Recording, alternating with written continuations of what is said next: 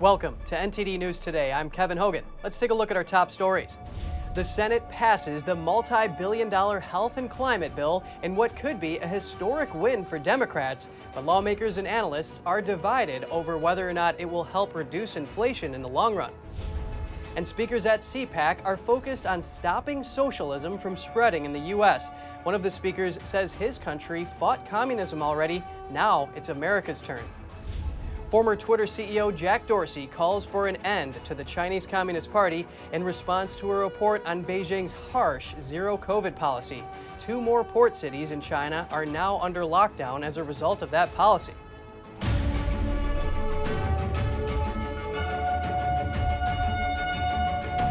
The Senate has passed the Democrats' sweeping health care, climate, and tax bill called the Inflation Reduction Act, but economic analysts and lawmakers are divided over the long term impacts. NTD's Jessica Beatty reports.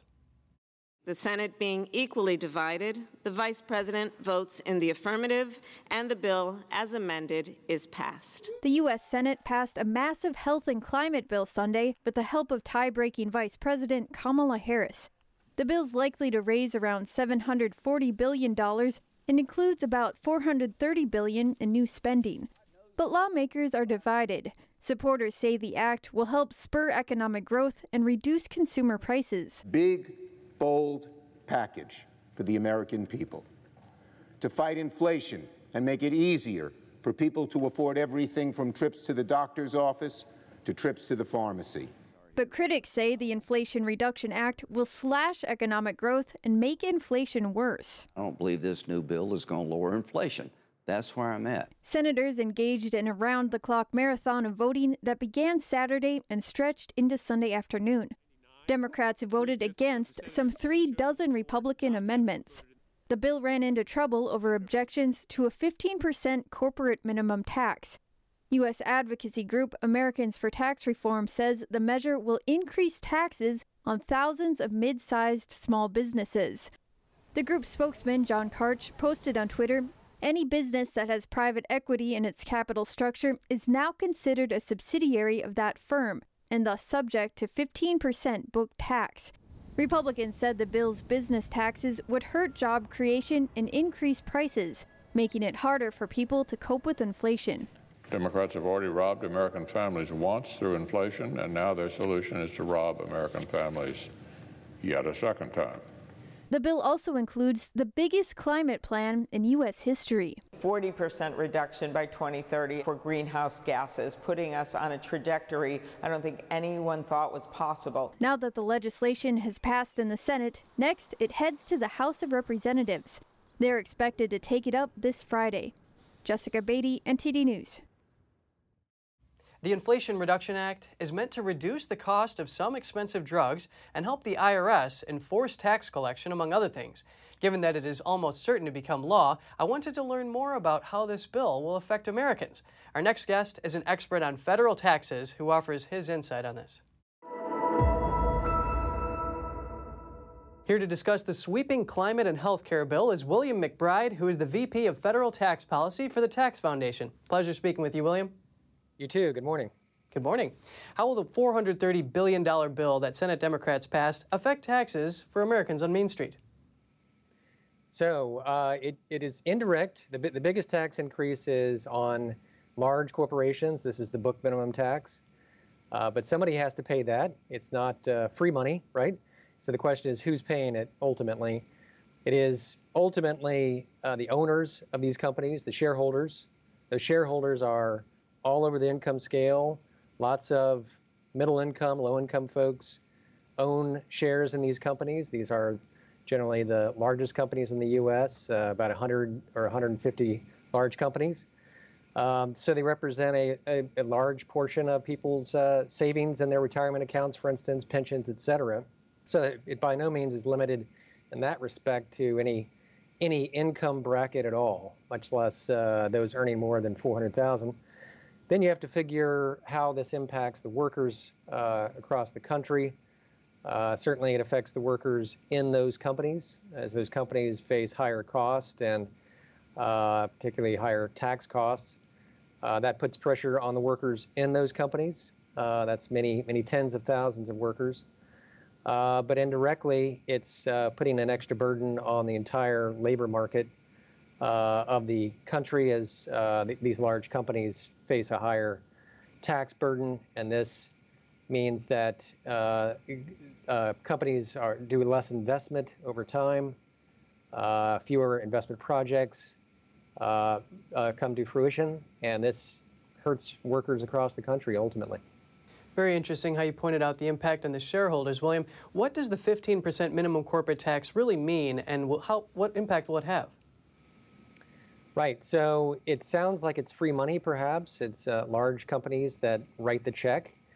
Um, but it's ultimately, you know, somebody has to pay this. Some, the, the burden is felt by somebody, and the question is who.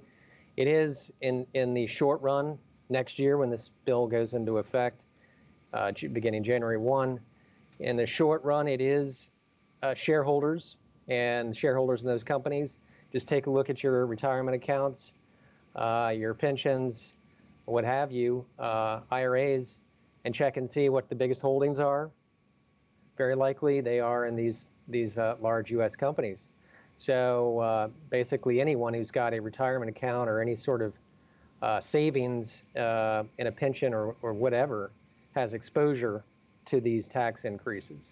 Definitely something to look into for people with stocks. Now, Senator Schumer says this bill will close tax loopholes. Can you explain what those are?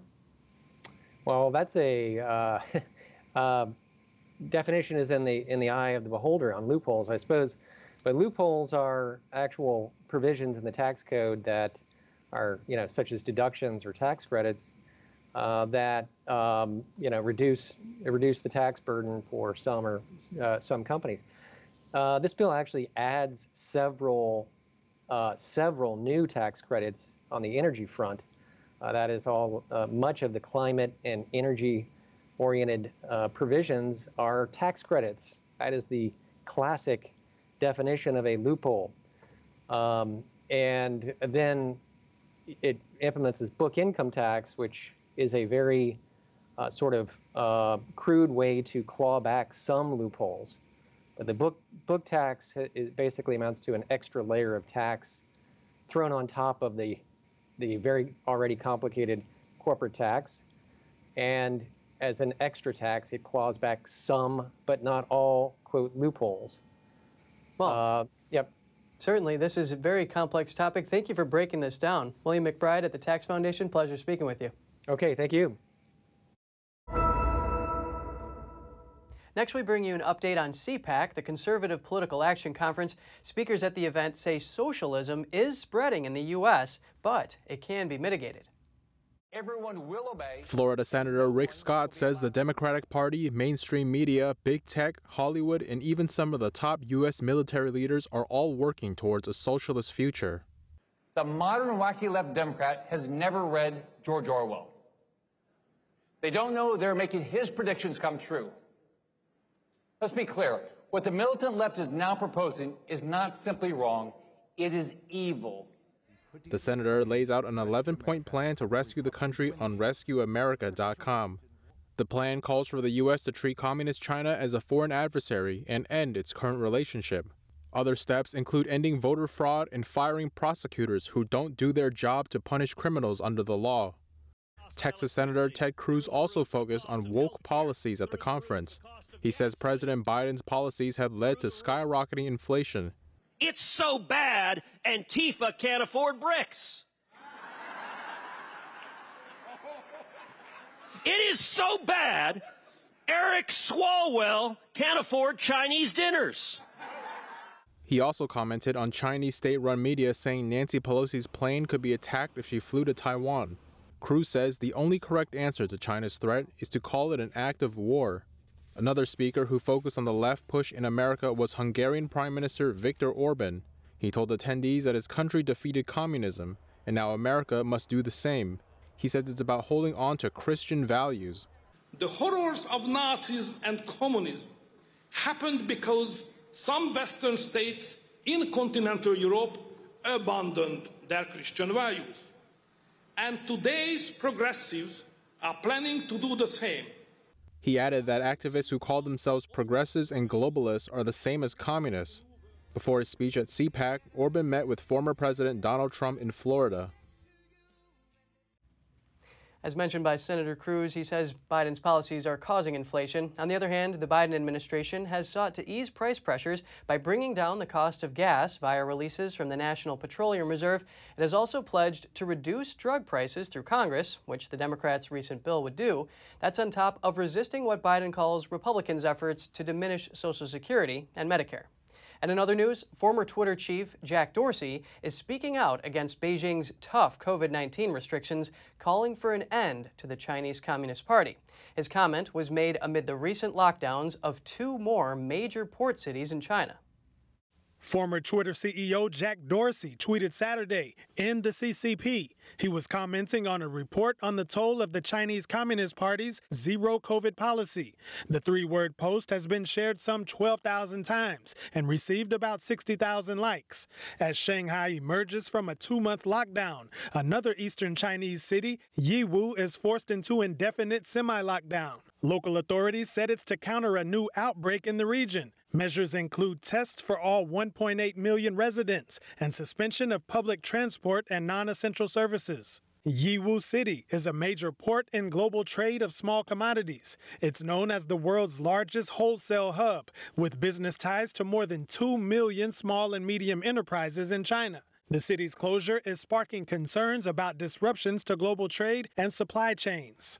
Meanwhile, Sanya, another port city of the South China Sea, is also under strict lockdown. Once dubbed China's Hawaii, Sanya has now closed all inbound and outbound flights, leaving 80,000 tourists stranded in the city. And most of the establishments and venues and things were all closed already. They were open that day, earlier in the day, um, but everything uh, definitely closed earlier at least.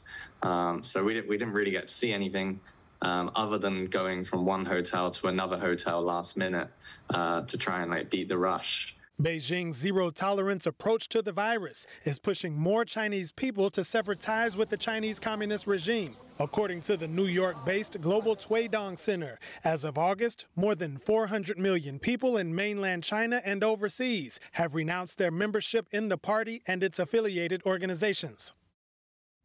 And speaking of the CCP, stopping the Chinese Communist Party from buying U.S. farmland. That's what a new bill introduced in the Senate calls for.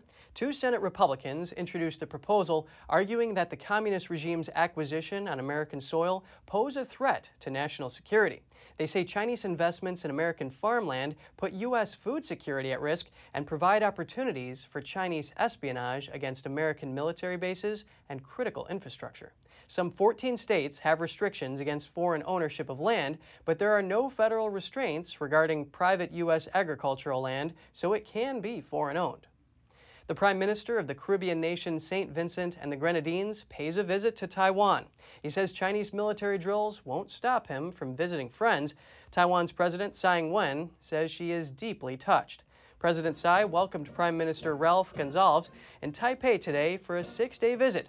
St. Vincent and the Grenadines is one of 14 nations with full diplomatic relations with Taiwan. The Prime Minister says his visit is to express solidarity, strengthen bilateral relations, and pursue peace, security, and prosperity. Gonsalves arrived in Taiwan at a time of heightened tensions across the Taiwan Strait.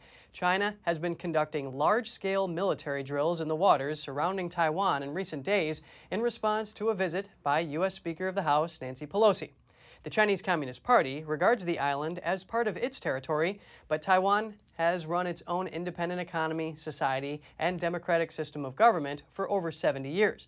Most nations have adopted a policy of strategic ambiguity towards Taiwan to avoid aggravating the CCP.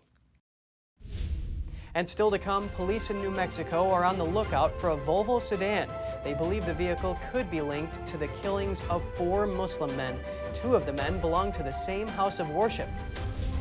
And record floods have drenched Death Valley. Cars and people were temporarily trapped while rescuers are still looking for drivers that could be stuck in debris. Get the details in just a minute here on NTD News.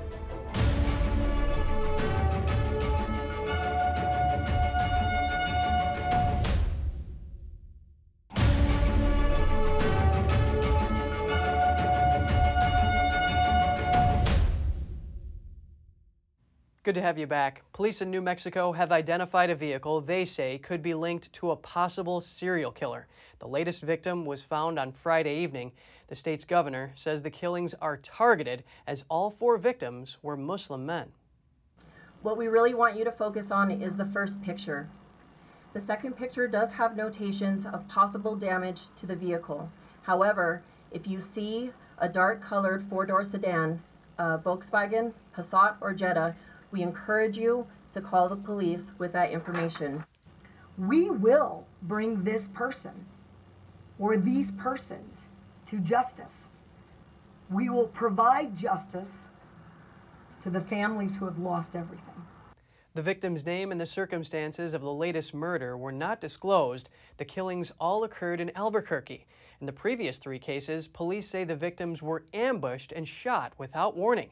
Two of those murdered men were members of the same mosque. One of the men was shot outside his apartment complex, and another was found dead of gunshot wounds near Albuquerque's International District. Police say there was a strong possibility their deaths were connected to the November killing of an Afghan immigrant. He was shot in a parking lot by a halal supermarket and cafe. New Mexico State Police, the Federal Bureau of Investigation, and the U.S. Marshal Service are among several agencies involved in probing the murders. Emergency workers are searching for stranded motorists and clearing roads inside California's Death Valley National Park. A near record downpour triggered flash flooding that has stranded nearly 1,000 people. Death Valley is one of the hottest, driest places on Earth. The flooding was unleashed by a torrential shower that dumped 1.46 inches of rain at the Furnace Creek area of the park. It nearly matches the previous record of 1.47 inches from a downpour in 1988. About 500 visitors and 500 park staff were stuck inside the area. The park is temporarily closed. With help from emergency crews, authorities escorted cars out of the area. They are conducting aerial searches for potential stranded motorists. The park reports that floodwaters pushed dumpsters into parked cars, shoving vehicles into each other. The excess water also swamped facilities, hotel rooms, and business offices, but no injuries were reported. Canceled flights and delays left travelers stranded over the weekend, and today isn't looking much better. More than 300 U.S. flights are canceled, and there are more than 1,100 delays, all before 9 a.m. Eastern today. That's according to FlightAware. Between Saturday and Sunday, there were more than 1,600 cancellations and about 15,000 delays. In many cases, weather was to blame, like in Chicago, which was impacted by heavy rain and flash flooding. But travelers are also feeling the effects of airline staffing shortages and air traffic control delays. After a run in on the tarmac, the FAA says a JetBlue plane clipped a Southwest Airlines jet while on the ground at LaGuardia Airport on Sunday. The agency says no one was injured and the Southwest plane was empty.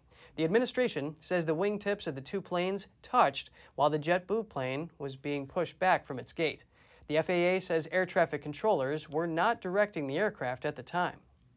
And once a year, hundreds of people from across the globe flock to the small village of Bath, Illinois. Located about three hours south of Chicago, they gather to take part in a one of a kind competition. Organizers say the quote, redneck fishing tournament began about 17 years ago to help rid the Illinois River of Asian carp. The fish is an invasive species threatening the Great Lakes region. Competitor Jim Voris says the fish jump out of the water like popcorn. He likens it to being on a roller coaster for the first time. As the fish soar in the air, competitors in boats try to catch them. They gear up with helmets for protection and nets to catch the frisky fish. Once caught, each team's fish are counted and the fish are turned into fertilizer and animal feed used in products like dog food. Organizers say proceeds from the event go to help homeless veterans in Illinois. The Italian army carried out a controlled explosion of a World War II bomb. The bomb was discovered in the low water after the country's largest river, the Po, dried up. Italy has been facing the worst drought in 70 years, and last month the country declared a state of emergency for areas surrounding the Po, which accounts for roughly a third of the country's agricultural production. A 1,000 pound bomb dating back to World War II was discovered on July 25th near a small northern town close to the city of Mantua. The Army detonated it this weekend. About 3,000 people living in the area had to be evacuated, and the area's airspace, that stretch of river, a rail line, state road nearby, were all closed. Bomb disposal engineers removed the fuse, and the bomb squads, escorted by local police, transferred the device to a quarry where it was destroyed. With scythes in hand and sun hats on their heads, Lithuanians raced in a traditional mowing competition this weekend. A large field in a southern village was turned into a 100 meter long meadow zone. That's where about 50 contenders, including refugees from Ukraine, put their skills to the test. They mowed around various obstacles like hidden birds' nests. And the competition aims to promote the use of traditional scythes as a way to slow down in the fast paced world. One of the championship's organizers said the scythe is a tool where you can slowly get into nature. It is a kind of meditation on mowing. The event's coordinator said this agricultural technique was once a daily practice, but has now become largely forgotten, with only a few people knowing their way around a scythe. Cheering fans could also try their hands at the scythe mowing and learn how to properly sharpen the blade or hold the grips. It took just 3 minutes and 54 seconds for the winner to complete the 30 meter long race and hundreds of dog fans and dozens of dogs gathered on Pacifica State Beach in California for the World Dog Surfing Championships. Dogs competed in categories according to their size. The canines also competed as tandem dogs as well as tandem human and dog with their owners on board. Dogs were judged on multiple factors, including the length of the ride, surf technique, confidence, and size or strength of the wave.